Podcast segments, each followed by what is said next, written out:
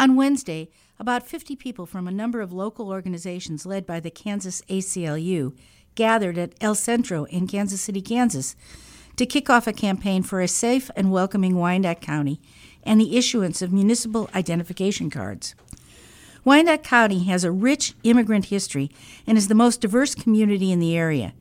It has the highest share of immigrants in the area, and about one in five residents, or about 11,000 people, are undocumented and lack any form of government issued identification.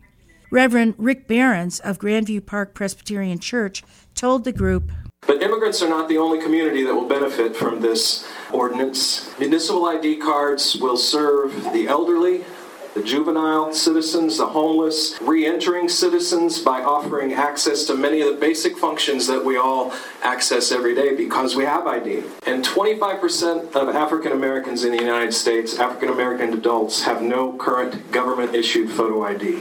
Identification is a key part to ensuring the dignity and well being of our residents in Wyandotte County. Proof of identity can be a doorway a doorway to many needs, including health care, the library, the ability to participate in the economy. You really can't get credit cards, checks, or debit cards without some proof of identity. We all have names. We can't build a relationship if we don't know each other's names.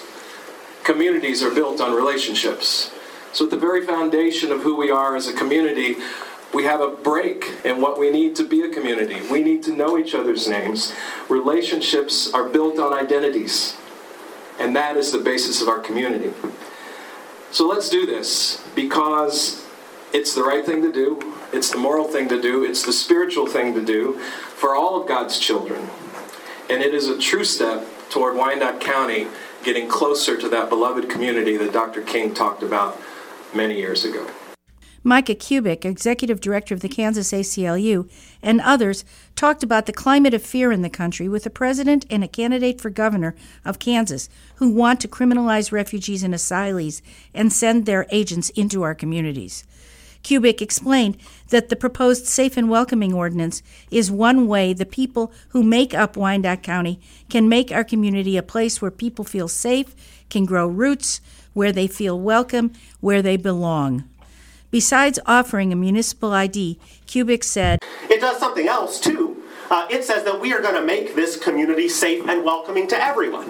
And that means that in a time of scarce resources, we are not going to ask our local law enforcement to do ICE's job for it.